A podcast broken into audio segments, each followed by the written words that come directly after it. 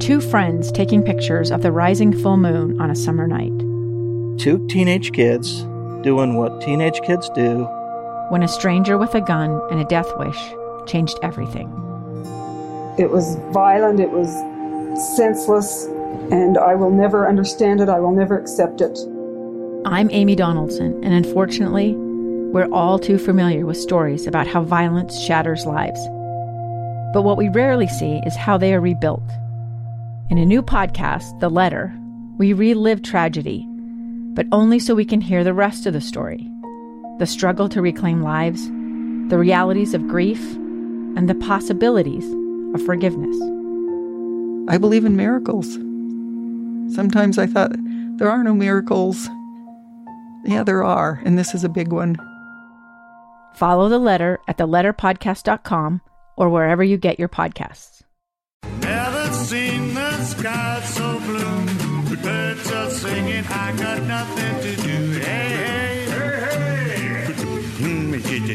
Sunny day. Sunny day now. My pocket's empty, my cupboard's bare. But call me illogical, I just don't care.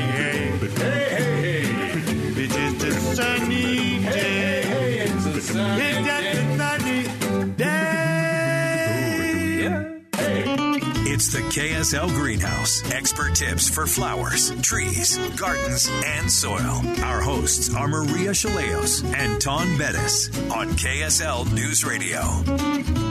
Good morning. Thank you for joining us for the KSL Greenhouse. You can give us a call with your questions at 801 575 8255. Our phone lines are open. You can text us your questions at 57500. Taun, we wanted to start this hour and talk about easy to care for houseplants, a subject which you mentioned earlier. We, we've talked about this before, but Michelle, our crack producer, has, uh, has found a list of these that are, that are unusual that we haven't talked about. Yeah.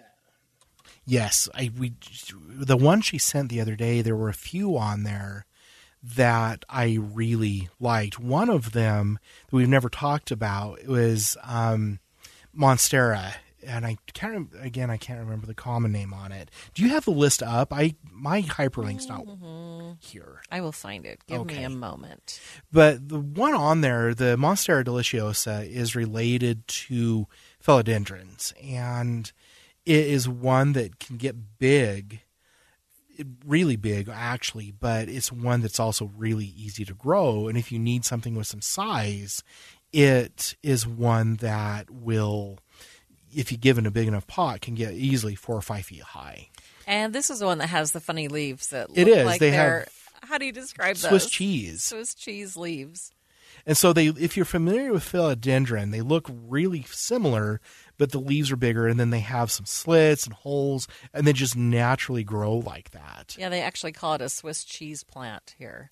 Yes, Using so the formal name and then calling it a Swiss cheese plant. yeah, and so I in garden centers, I think it's a lot of times called monstera, but it is in its native habitat when it's grown outside, it produces an edible fruit that actually I think is quite tasty. Oh, really? I've seen them in hmm. Hawaii, South Florida.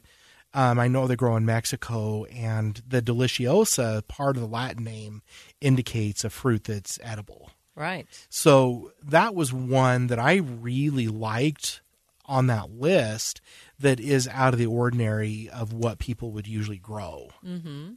So, eh, what does it need as far as light? Uh, so it needs full, um, like when I say full sunlight, off to the side of a south or a west window makes it happy, but it will grow with moderate light, say from an east window. It's actually um, tolerant of moderately bright light.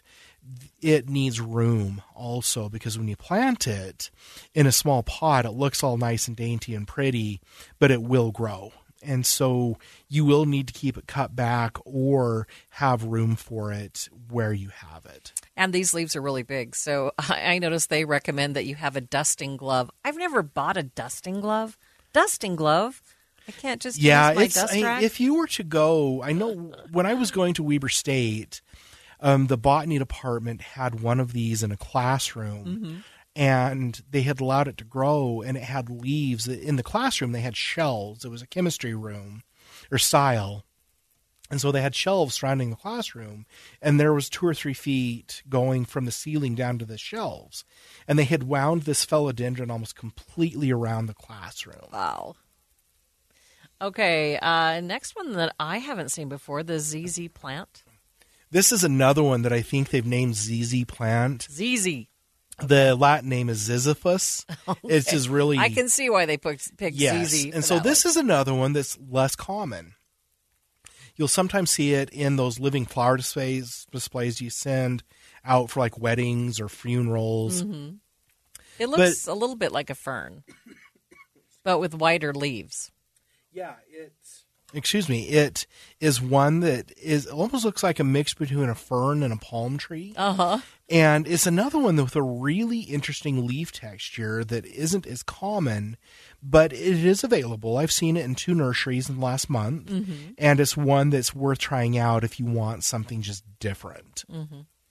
Uh, ponytail palm is another one that is on this list. Yes. Now, ponytail palm is another one I have experience with from my days back at Weber State and other areas, but it gets a bulb or a base that grows out and it, it's drought hardy in its native habitat and stores water in there. But it's related to Dracaena, and so the foliage looks very similar to if you if you're familiar with Dracaena, it kind of weeps down a little bit, and so it looks like a mix between a palm tree and a Dracaena plant. This is another one that's not as common that is quite easy to grow. And on this list, uh, the one with the most interesting leaves is the prayer plant. prayer plant is one that I really like, and it's closer to what we would consider a traditional house plant. It, the leaf colors vary a little bit. It usually has some purple in it, but it um, is one that it's not as common as pothos and spider plant, but the prayer plant is another one that's very available. It drapes over the side of the pot, and it is really beautiful. This one needs a little bit more humidity, though. It does, and so you you want to put a a gravel tray underneath it. So when you would purchase just an inexpensive water tray, so we've recommended putting your flower pots on top of you know inside of something that collects water if it's Definitely. sitting, so it doesn't damage. And so what you would do in that tray is just fill about a half inch of gravel and just leave water in the gravel, and that will provide humidity around the plant and help it. Native to the rainforests of Brazil, so you can see why it needs some of that uh, humidity. Why do they call it a prayer plant? the leaf form. Uh, it kind of reminded somebody that it was in the form of praying. The leaves will roll out; they come out all rolled up, and then they fold out. And somebody thought that it was uh, reminded them of praying. Okay, this list is up on the KSL Greenhouse Facebook page, uh, complete with some beautiful pictures of these wonderful plants. Anything else interesting that stood out to you?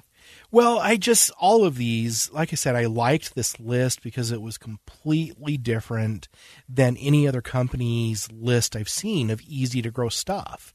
It's usually heartleaf philodendron, pothos, spider plant, snake plant, and these Which we've talked about all Yeah. of those. are very easy and we've never talked about any of them. Yeah, it it also mentions Aloha as being easy, which is really true. I've noticed that um, even when I've kind of put way too much water in my Aloha, it'll still, if I just Yeah. quickly empty it, it, it still does. People grow those, you know, especially aloe vera. There's several species, but they will grow aloe vera because this sap can help soothe sunburns and just burns in general. But a lot of health food aficionados will mix it into smoothies and things also. I just think they're cool to look at. Yeah. because they're much different than the other plants. Yeah, they're very neat. And it's just, like I said, plants we've never really talked about. And it's just a really good list of alternatives that a lot of them, the aloe doesn't, the prayer plant doesn't, get a little bit bigger than standard house plants over time. Mm-hmm. You can buy smaller ponytail palms, and over 10 or 15 years, they will get bigger. But it's just an interesting, kind of eclectic mix. I also with these Aloha, they kind of make little babies off to the side. Yes. Can you just? Yeah. How do you cut those off just, and just? the little pups you just scoop the soil out and put them in a new pot you might want to cover the pot you know say a two or three inch pot with a plastic sandwich bag like a ziploc Mm-hmm. and put a few holes in the Ziploc. You might need to put a pencil in there to support it a little bit upright, and just let it sit for four or six weeks, and it'll root out into the new soil. Oh, okay. I like that. So you actually put it in the pot and then put the the bag the bag over, over the top. And you can use a rubber band or tape to hold the bag onto the pot. And you just put the pencil inside, eraser side up, to hold the bag up so it doesn't collapse. And then use the pencil to poke several small holes in the bag for some ventilation. All right, I need to do that. I have a couple little pups that I'd Yeah. like to put in different pots. All right, the number for you to call 801-575-8255. You can text us 57500. Bill, you're up next. I'm Dave Cawley, investigative journalist and host of the podcast Cold. In October of 1985, a woman named Sheree Warren left work at a busy Salt Lake City office. to meet her estranged husband at a downtown auto dealership. She never made it home. Sheree's car surfaced weeks later in Las Vegas. in the parking lot of a hotel casino. No one knows how it got there. Strange. It was strange. Both Sheree's estranged husband and her boyfriend raised suspicion for investigators, I kind of thought that he might have done something. but no arrests were ever made. In Cold Season 3, we dig into double lives, make new connections in the case, and examine the difficulty raised by reasonable doubt. We want answers just as much as anyone else. They have creeps like that now, too, so nothing's changed. That's the new Cold Season 3 The Search for Sheree, now available anywhere you get your podcasts.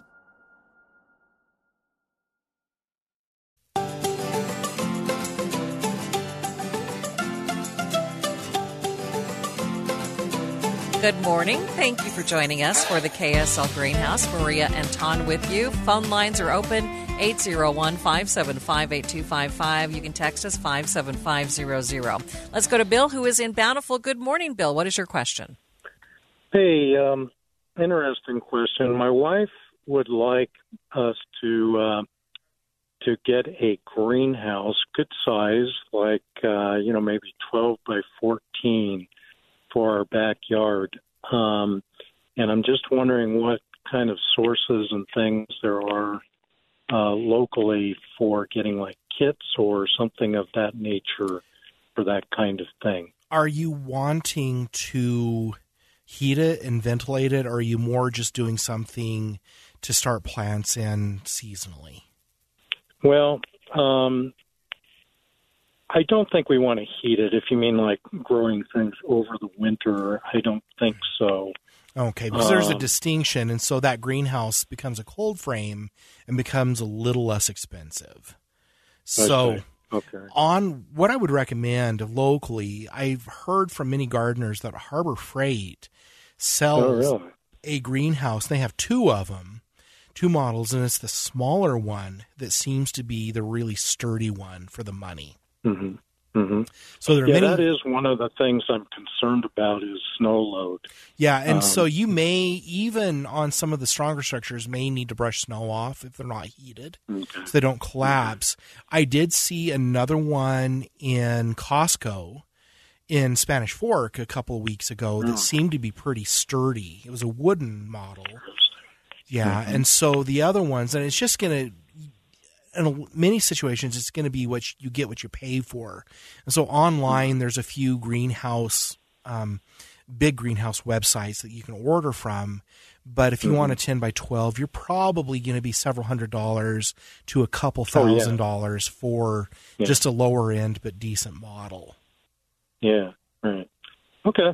And uh, actually, one of our main motivations is to keep the wildlife out of our Ah. tomatoes. Okay, so now you're going to run into problems because it'll get too hot in the summer and you probably won't Mhm. get a lot of fruit. And so, Oh, okay. if you're trying to keep wildlife out of the tomatoes, you may need to just spend a few hundred dollars and put an eight foot temporary fence around the garden area. So you can go Yeah. to farm stores and just get like T posts or four by fours.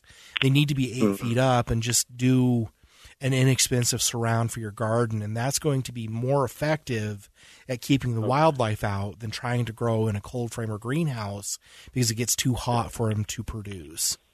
Interesting. If they are ventilated, do, does that allow that to stay you know, more uh, more cool, so they will produce. somewhat, but still too hot. And what you're probably going to have to do if you're going to grow in there is put swamp coolers in it Oh, I see. and ventilate it so you have fans on or if you have where the air can escape on one side and swamp cooler Mm-hmm. or two on the other so that you Mhm. can keep it cooler. Interesting. Okay. You're making it more and more into a greenhouse to be able to do it. Yeah. Okay. All right. All okay. right. Well, I appreciate the information. You Thank bet. you. Thanks so much for your call today. Uh, next listener, Taun says they received a peace lily from their mother's funeral eight years ago, healthy and green, but it's never flowered again. How should they fertilize it? How do they get it to reflower? they can be gif- difficult to get to reflower, especially in homes, and it's usually a lack of light. The best I can really tell them is make sure that it's happy. You know, if it needs to be transplanted, put it into a new pot, fertilize it periodically with just the half strength houseplant fertilizer or Osmocote, and put it off to the side of a south or west window and see if it will flower. Okay. Uh, next person would like to know Do honeyberry plants grow in this area, and is spring the best time to plant them? So honeyberry is one of these newer kind of trendy superfood plants. They're super nutritious and taste kind of eh.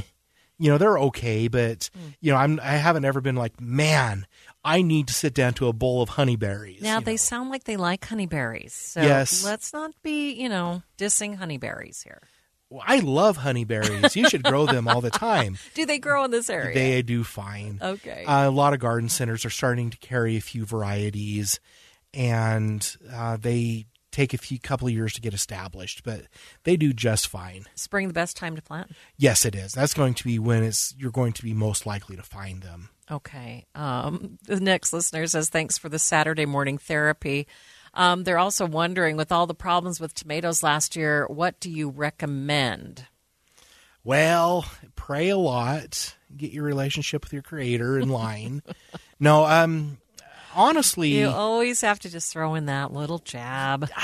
It's a joke. never people. hurts. It's a joke. Never hurts. Sarcasm. Yes. Okay. So, what I'd recommend is just being prepared to maybe replant if something happens soon, like frost. And then I think that gardeners, and I'm being serious here, as we continue to have climate change, and again, we're not assigning blame anywhere, but it is happening.